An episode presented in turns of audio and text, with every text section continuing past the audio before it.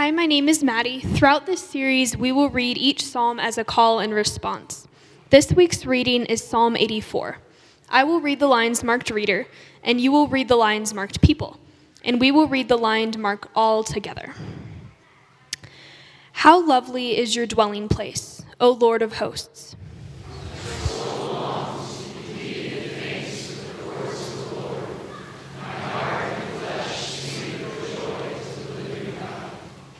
O Lord of hosts, my ruler and my God, at your altars even the sparrow finds a home, and the swallow a nest for herself, where she may lay her young.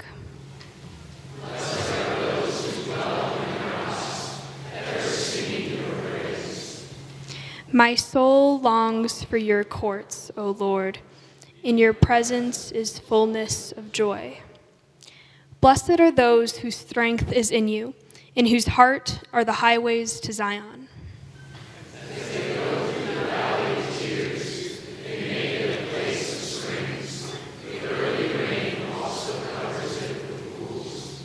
They go from strength to strength. The God of gods will be seen in Zion.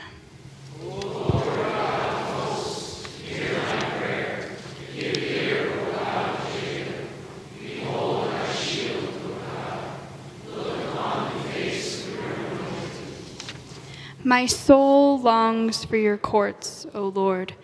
In your presence is fullness of joy. Better is one day in your courts than a thousand elsewhere. I would rather be a doorkeeper in the house of my God than dwell in the tents of wickedness. For the Lord God is a sun and shield, and bestows favor and honor.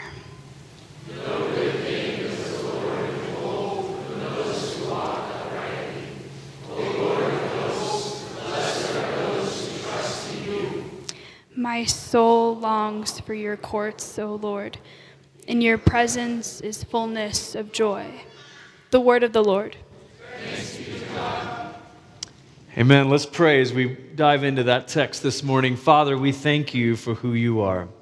We thank you for your grace to us. We thank you for the way that you meet us. And now, as we open up the scriptures, would you speak to us and would you cause us to see uh, you revealed more clearly, see Jesus, to hear your voice, and to let our hearts be challenged and changed. In Christ's name we pray. And everybody said, Amen. Amen, amen, amen. Well, good morning, everybody. Good to see you again. What a morning already, huh? Anytime we can do baptisms, it's a powerful, powerful thing. Uh, this is, as I said earlier, the second Sunday of Easter tide or Easter season. Uh, the feast always outlasts the fast. And so, if you want to go find some more Cadbury eggs to keep the feast going of Easter, go for it. Good luck finding them. Uh, we're in the series through the Psalms, and we've been journeying through different ones of them. This morning, we're in Psalm 84, and so if you want to uh, find it in your Bibles, you can. If you don't have a Bible, we'll have it up on the screens here as we go through it.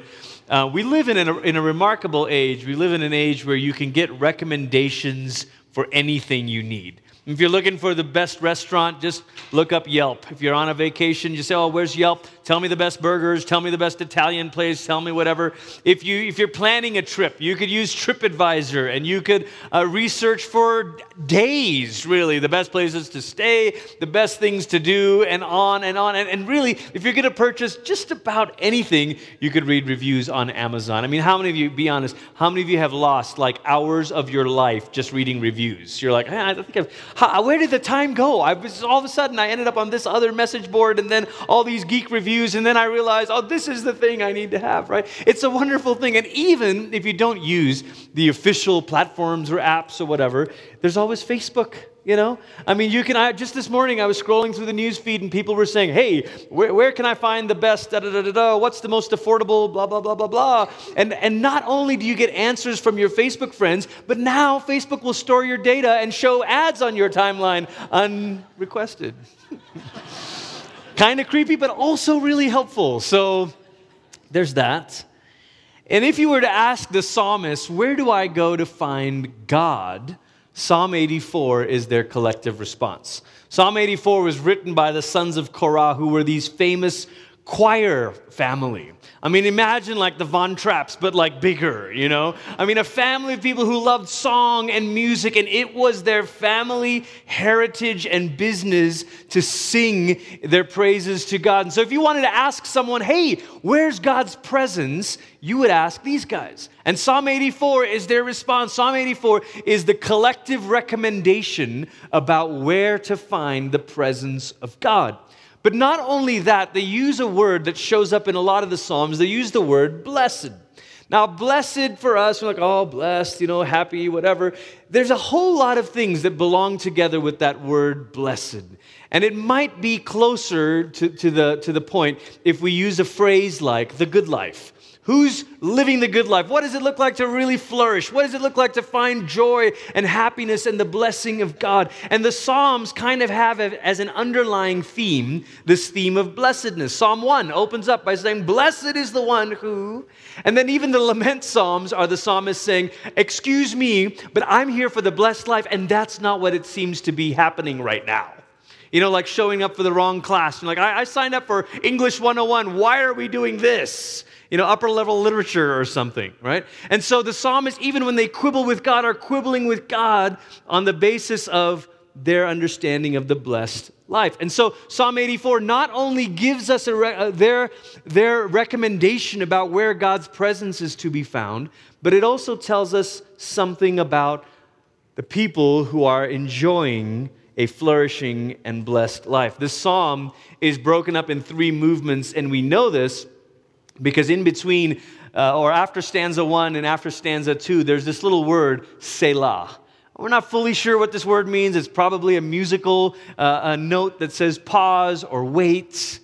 And so, but it marks for us there's, that there's three stanzas in this psalm. And I want to walk through this psalm together and point out a couple things along the way. Are you ready? Psalm 84, verse 1 opens by saying, How lovely is your dwelling place Lord of heavenly forces, my very being longs, even yearns for the Lord's courtyards. My heart and my body will rejoice out loud to the living God. Yes, the sparrow too has found a home there. The swallow has found herself a nest where she can lay her young beside your altars, Lord of heavenly forces, my King and my God. Those who live in your house are truly happy and they praise you constantly. One of the first things we notice about this song is that for the psalmist, place matters. Place matters. Now, jump back real quick to those first few verses of Psalm 84 and look at this dwelling place in verse 1. And in verse 2, he says uh, it's the courtyards of the Lord. And then in verse 3, he talks about a home for the sparrow and a nest for the swallow. And then in verse 4 says again, your house, those who live in your house, dwelling place, courtyard, nest, home, house. For the psalmist, place matters. Now, this is interesting for us because we live kind of in an age where we've learned to devalue place. We don't really value place. I mean, location doesn't really matter. I mean, look, if I took a quick survey and said, How many of you living here right now are living in a city that you did not grow up in? I would guess, and okay, you don't have to, but I would guess that probably a, a, wide majority, a vast majority of us would say, Yeah, that's me. No, I'm not from here. In fact, when I meet someone who is truly a native Coloradan, I like want to freeze that moment. Like, oh my gosh, really? Like, you're what? I've only heard about you, you know? The rest of us just got here as soon as we could, right? And so place almost doesn't matter anymore because you can move anywhere. And look at look think about work. You can work from anywhere, right? And so even office space doesn't really matter. Like look, as long as there's Wi-Fi, I can work anywhere. I can work on my phone, I can work with my laptop. I can work in a place doesn't even matter. And maybe one of the reasons why we've devalued place is because we've learned to devalue or distrust institutions. Now, I'm not a historian, but several people have written about the movements that arose in the 60s and the 70s that began to distrust the establishment or the institutions. And so they began to say, well, I don't know if we want to be like that. We don't know about big government. We don't know about big business. And we don't know about big churches. I mean, I think it's funny. New Life Church is described very often, most plainly, as a non denominational church. But think about how odd it is to define a church by what it's not This is the church that is not that.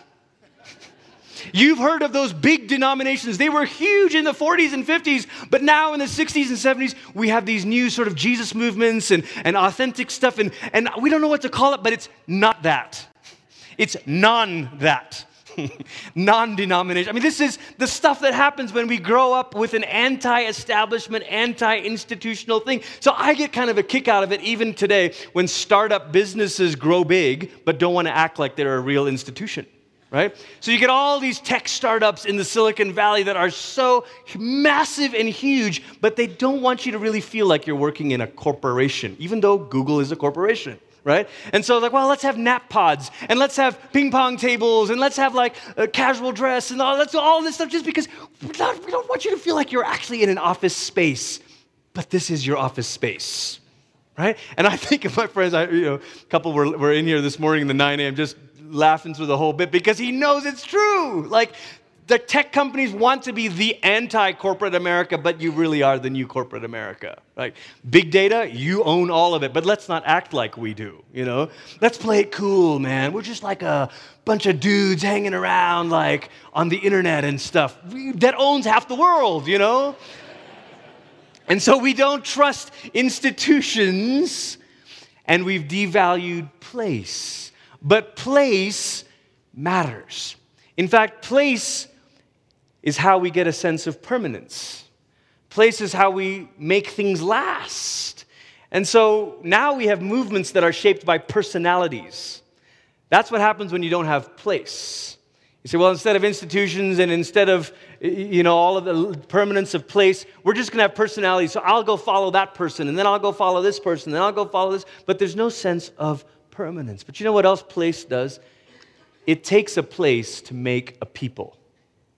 We name ourselves after place. We're Americans, or even me, a Malaysian American. I mean, what is that? I'm named after two very different places. And whatever the comp- complexities of race and ethnicity and culture and, and all the stuff that we try to parse, somehow threaded through each of those concepts is the notion of place. Where are you from? And what does that do to your sense of identity? Oh, place shapes a people. I mean, I, I, think about what does it mean to be an American without America? Like, what if there was no more America? What if you were not in America? I, I think of um, students overseas, American students overseas, who will always find one another around the third Thursday of November. And they're going to say, look, we're the only ones in the world who mark this holiday, so we're going to do it. We have to have our turkey and our corn, and we're going to do this because we're Americans. And even though we're at this other university halfway around the world, we're going to sort of celebrate Thanksgiving together. And it's kind of cool, but you see, we can't shake the rituals that are connected to the place that makes us a people. Place matters. And so for these sons of Korah, for the ones singing Psalm 84, these are people whose lives and very existence are defined by a place, specifically the temple. Their whole lives are given meaning by this place. Place matters. And he ends verse 4 by saying, The ones are, are, that live in your house are truly happy. And then verse 5, he says, Those who put their strength in you are truly happy. I don't think it's an accident that verse 4 and verse 5 are right there, right one after the other, so that we can see those who are already there are happy, and those who are on their way can also be truly happy. Place matters, and it seems like some of us are already living in with, with tastes and hints of this final place, and it's so beautiful. But you know, most of us, we're on pilgrimage pilgrimages in their hearts. As they pass through the Baca Valley, they make it a spring of water. Yes, the early rain covers it with blessings. And they go from strength to strength until they see the supreme God in Zion. The psalmist is saying, Look, we know that there's a place that really matters, but pilgrimage is our reality now. Pilgrimage is our reality now. And actually, for all of us as Christians, we are the people who are living between two resurrections. Sometimes you'll hear Christians call it the now and the not yet. There's something that's available now, and yet we know we don't have it all. Look, if this is as good as it gets, we're in trouble. Right? Paul said it this way He says, If only for this life we have hope, we of all men are to be pitied. This, this isn't it. There's a not yet, there's more. And so, even in this Easter season, this is a beautiful way to think of it. Jesus' resurrection has already happened, but our resurrection has not yet happened. The last line of that Christian confession of faith says, We look for the resurrection of the dead and the life of the world to come. We're not looking just for heaven. We're looking for that great end, that great and final day when all who are in Christ will be given resurrected bodies, when heaven and earth will be made new. See, we are the people living between two resurrections, a pilgrim people between two resurrections. Some of you might like to think of it this other way. Jesus, in John's gospel on the cross, he says, It is finished. And so we think, oh, well, it's all here. There's nothing more. But actually, keep going. John in the book of Revelation has a vision of when Jesus returns and makes everything new. And then he says, It is done. And in English, finished and done sound like the same thing, but in Greek, there's a little bit of a difference. It is finished is completion, it is done is it's coming to pass. And so we live between the completed work and the coming to pass of everything that Christ has accomplished. We live between these two resurrections. We are pilgrims. Pilgrimage is our reality. Now, the psalmist goes on and he names a specific valley. He names the Baca Valley. And this is interesting because it, it, it's talking about a, a, valley of balsam trees, the, the, the balsam valley. But there's a little play on words here because Baka in Hebrew sounds like the word for tears. And so later, when this passage got translated into Greek, when New Testament Christians were reading this and they read it in that translation, it said literally a valley of tears. The Latin version translates it as valley of tears, which is why the, even the English version we used this morning called it a valley of tears. Baca Valley. And what is it about the Baca Valley that was so sad? In 2 Samuel and in 1 Chronicles, there's a story of the Philistines raiding the camps of the Israelites, plundering them. It was a day of sorrow, a day when the enemy plundered. And so when Israel's walking through this as pilgrims, they're saying, Ah, this place, this is that place where sorrow met us. And yet, it says in Psalm 84 as they pass through the Baca Valley, they make it a spring of water. The people who are on pilgrimage will pass through the valley of tears, and yet it can be a spring of water. And the psalmist says it's because these people find their strength in the Lord. These people knew what David at Ziklag knew. He knew they know how to strengthen themselves in the Lord. They know how to strengthen their heart in the Lord. If you know how to strengthen yourself in the Lord, you'll walk through the place that was a valley of weeping, and it can be for you a spring of water. I was thinking about different ones of your stories and where you've experienced this, where you've walked through places that were valleys of tears that now the Lord has graced you with springs of water. And I reached out to a couple folks and just asked if I could share a bit about it. And I thought about, first of all, our friend Bemni. Now, many of you know Bemni, uh, originally from Ethiopia. And many years ago, Bemni and I met, and I had the privilege of doing premarital counseling for him and his wife, Wesson. I did their wedding, I think it was in 2009. And then I got a call six years ago in the spring of 2012 when the unthinkable had happened. And he said, You've got to come to the hospital. Wesson's been in a car accident. And I got there to the hospital, and he'd already heard the news that she had passed. We sat in that little side room and wept. And then he and I met together every week, more or less, for four years. For four years. And nobody has shown me what grief looks like the way Bemni has. Nobody's let me into those tender places of questions and the wrestling the way Bemni has. We talked about all kinds of things. We talked about the funny things Christians try to say to cheer one another up. Uh, we talked about where, what real resurrection hope could look like. We talked about what redemption might be. And there were different moments where he said, I'm never going to get married because there's nobody could, that could replace. And then I watched that soften to say, well, I don't want to close the possibility, but nothing will ever change this scar that I have. So I understand that. There is no erasing the scar until our resurrection. And then last fall, Bemni reached out to me and he said, i need to get together with you again. I've got something to tell you. And he told me about how he had met this wonderful young lady in Kansas City and connection and the family links and all of the stuff. And then a few months ago, my wife and I had the chance to sit down with with him and, and with this young lady, and we're talking and meeting, and just surprised by joy. Now, Bemni would never say to you that this joy erases that sorrow. There's no such thing. But Bemni would say that there is a joy that can coexist with sorrow. That there are springs of water that appear in a valley that is still called the Valley of Tears.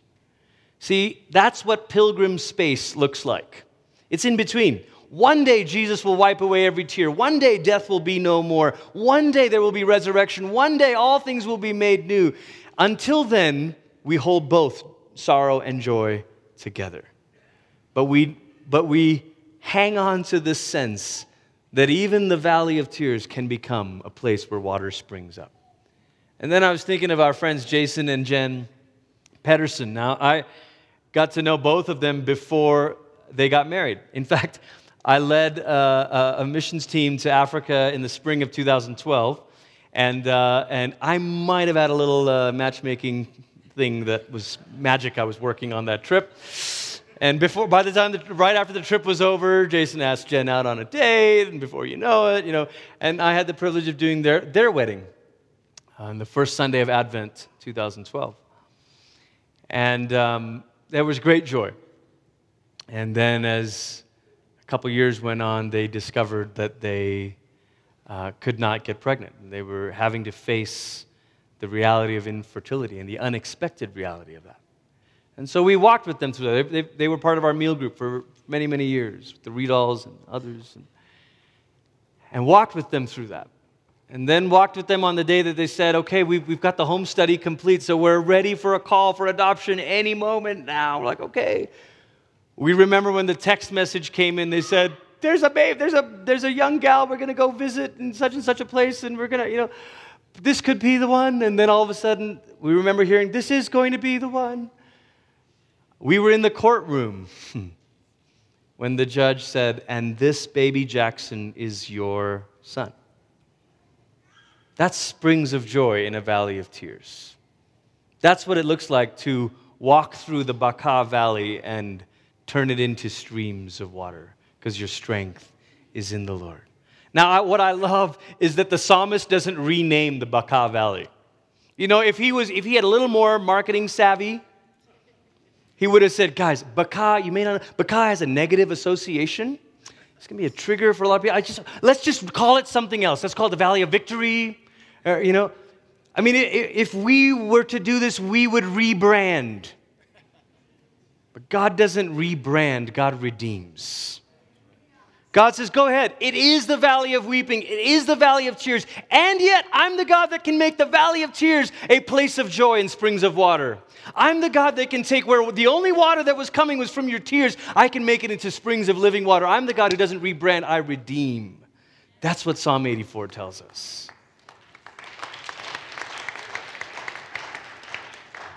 And so then the psalmist goes on in verse 10 and he says, Better is a single day in your courtyards than a thousand days anywhere else. I would prefer to stand outside the entrance of my God's house than live comfortably in the tents of the wicked.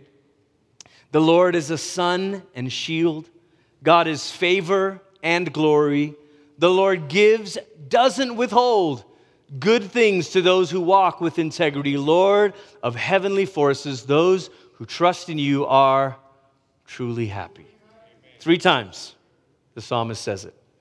The end of the first stanza, those who live in your house are truly happy. The beginning of the second stanza, those who find strength in you even while they're on pilgrimage are truly happy. And then the end of the third stanza, those who trust in you are truly happy. See, here's what the psalmist wants us to know is that the presence of God is everything. The presence of God is everything. I mean, listen to the metaphors he's using. The Lord is our sun and shield in this sort of high desert climate. There, you, on these colder nights, you need the sun. I need some warmth and I need some light. The Lord is both. And then on those hot days in the journey when you're like, I just need a little shade, the Lord is your shield, the sun and the shield. What is it that you need? He's everything. He's favor and He's glory. And he gives, He's a giver. No good thing does He withhold. What the psalmist is saying, he's saying, I, I, I've come to know that there's all kinds of good things in the world, but I've discovered the source. I've discovered I don't just want the gifts, I don't just want the byproducts, I don't just want the results, I want the source. And the closer I can get to the source, the, the better life is going to be. Better is one day close to you because the presence of God is everything. Now, I don't know if you were to watch my life, which would be a little creepy, but if you were to somehow, you know, you know watch my life, and you know, as I'm relaxing or whatever, you might say, I don't know if Glenn would say this. I think Glenn might say, better is one more Netflix episode. or maybe for some of you, better is one more hour at the gym. definitely not me. Better is another game. Listen, they're all good things. But you know when your appetites have been rightly ordered, when you can say, good, good, good, good, good, but better than all of them is one day with you. Like, I like this. I'll take vacations. Nothing wrong with that. I get a kick out of the message paraphrase of this. Eugene Peterson says, Better is one day with you than a thousand days on Greek islands. I'm like, Wow, Eugene, I mean, that's a little bit strong. I've never been to Greek islands, but it sounds like it would be kind of nice. but he's try- I think what he's trying to say is stack them up. Stack up all the good things in life. Stack up all your experiences. Stack up all the places where you find joy and rest and peace. Stack it up. Go ahead and put one more above it all. Better than all of it is a day with you, God. Better than all of it is your presence. Now, we may not fully be convinced of that yet, but that's okay. The journey of faith is a journey of coming to believe that deeply in our hearts of coming to believe that, Lord, help me believe that. I want to believe that it's better to be with you than to have plenty anywhere else. It's better, Lord. Better is one day in your courts. The presence of God is everything. But the psalmist doesn't leave us with a vague notion of God's presence. I mean, there's nothing worse than knowing that you're hungry but not knowing where you want to eat. I mean, this is like every tragic first date, you know? Where should we go? I don't know. Are you hungry? Yeah.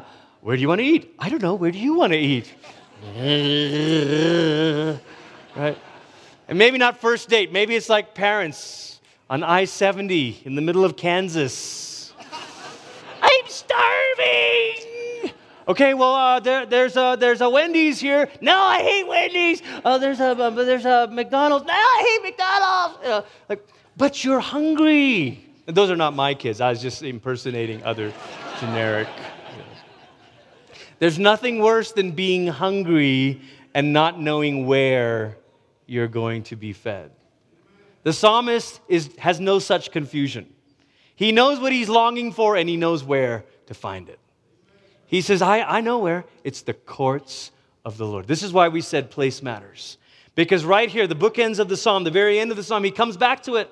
He says, I know where the Lord is. It's in his courts, it's in his house. And I've got this deep longing for it. And I know it's better to be there than to be anywhere else. And the psalmist is not confused about where to go. It's the house of the Lord. And so, what is that parallel for us? What is the temple? The temple in the Old Testament is such a rich, powerful symbol. We know that in Genesis there was this design for all of creation to be like a temple, but then post fall, God says, well, let's start with one place. Let's start with this dwelling place here. And so the temple becomes the center of the universe to Israel's thought. But then Jesus shows up, and in John's gospel especially, Jesus shows up announcing himself as the true temple. I'm the one. I'm the place where heaven and earth meet. I'm the center of the universe. Only Jesus can say that. I'm the place where favor and glory, the Lord's sunshine and shielding happens. I'm the refuge. I am this place. And then we know in the book of Revelation, the very end of it, John will say, One day God's dwelling place will be with humankind. And we're like, That's so great. Can't wait for God to descend and fill the earth and make it new. And we skip over one massive piece. Because the Bible doesn't just go creation, Jerusalem, Jesus, new creation, it has one more piece. When Paul talks about the temple, he talks about the church. He talks about the church. And there's no getting around this. When Paul wants to say where the place is that God dwells, where God lets the fullness of his spirit fill up, read Ephesians. Ephesians 2, he says, Look, God, because of the good news, is fitting together all kinds of people who look like rough, jagged stones, but somehow he's making it into a beautiful living temple. Peter says the same thing in 1 Peter. And then Ephesians 5, Paul talks about the Spirit filling us up. See, look, if you're looking for that place where your hunger for God's presence can be satiated, it is the place where the people of God gather in the name of Jesus. It's the church. And for some of us, that may be bad news. Because you're saying, well, wait a minute, the church, uh, the church is also the place of my pain. The, actually, the church is my Baca Valley. That's real. I know that. And I wonder if a first step for you this morning is to say, but what if your hunger for God would let you come back to the people of God? It's not you know, it's amazing. The temple was ornate. The temple had all kinds of goodness in it gold and all kinds of crazy goodness, right? The psalmist could care less. The temple's only valuable for one reason God's there, right? This is what I would say to you. Maybe you've come across some weird people in church, some hurtful people in church. Maybe it's not the super comfortable chairs that draw you here every Sunday. Maybe it's not the amazing this ministry or that ministry. Maybe it's not all the incredible programs we offer. Fine, let it be the presence of God. Let it be the presence of God that says to you, okay, okay, I am hungry for this. And I, you know, this isn't perfect. This isn't perfect. And I don't quite like that person or this person, but ugh, this is where God has chosen to make himself specially present, is with the gathering of the people of God. And so it's our appetite for God's presence that overrides our consumer mentality. Our consumer reviews of Yelp, Google church reviews. Say, ah, you know, I, I've read all that stuff. I know, but ultimately, I just need to be in the place where the people of God are because the presence of God is there too. Because every time the people of God gather in Jesus' name, Jesus said, there I am. And so it's Jesus that I'm after. It's the presence that I'm after. And I'll we'll get over all the weird stuff, you know, the bad parking. Ah. It's the presence I'm hungry for. It's the presence of God that is everything. As you bow your heads this morning, we're getting ready to come to the Lord's table. Even in temple worship, there was always an altar where food was sacrificed and oftentimes consumed by the priests themselves. And so there's something about a table inside the temple. For us as the church, here is Jesus' table. Here is Jesus' table where he spreads for us a great feast of his grace and of his mercy. Maybe you need grace today in your Baca Valley. Maybe you need some sort of strength to be able to believe that God can bring a spring of water out of a valley of tears. You're on pilgrimage. This is the place where his presence is specially present.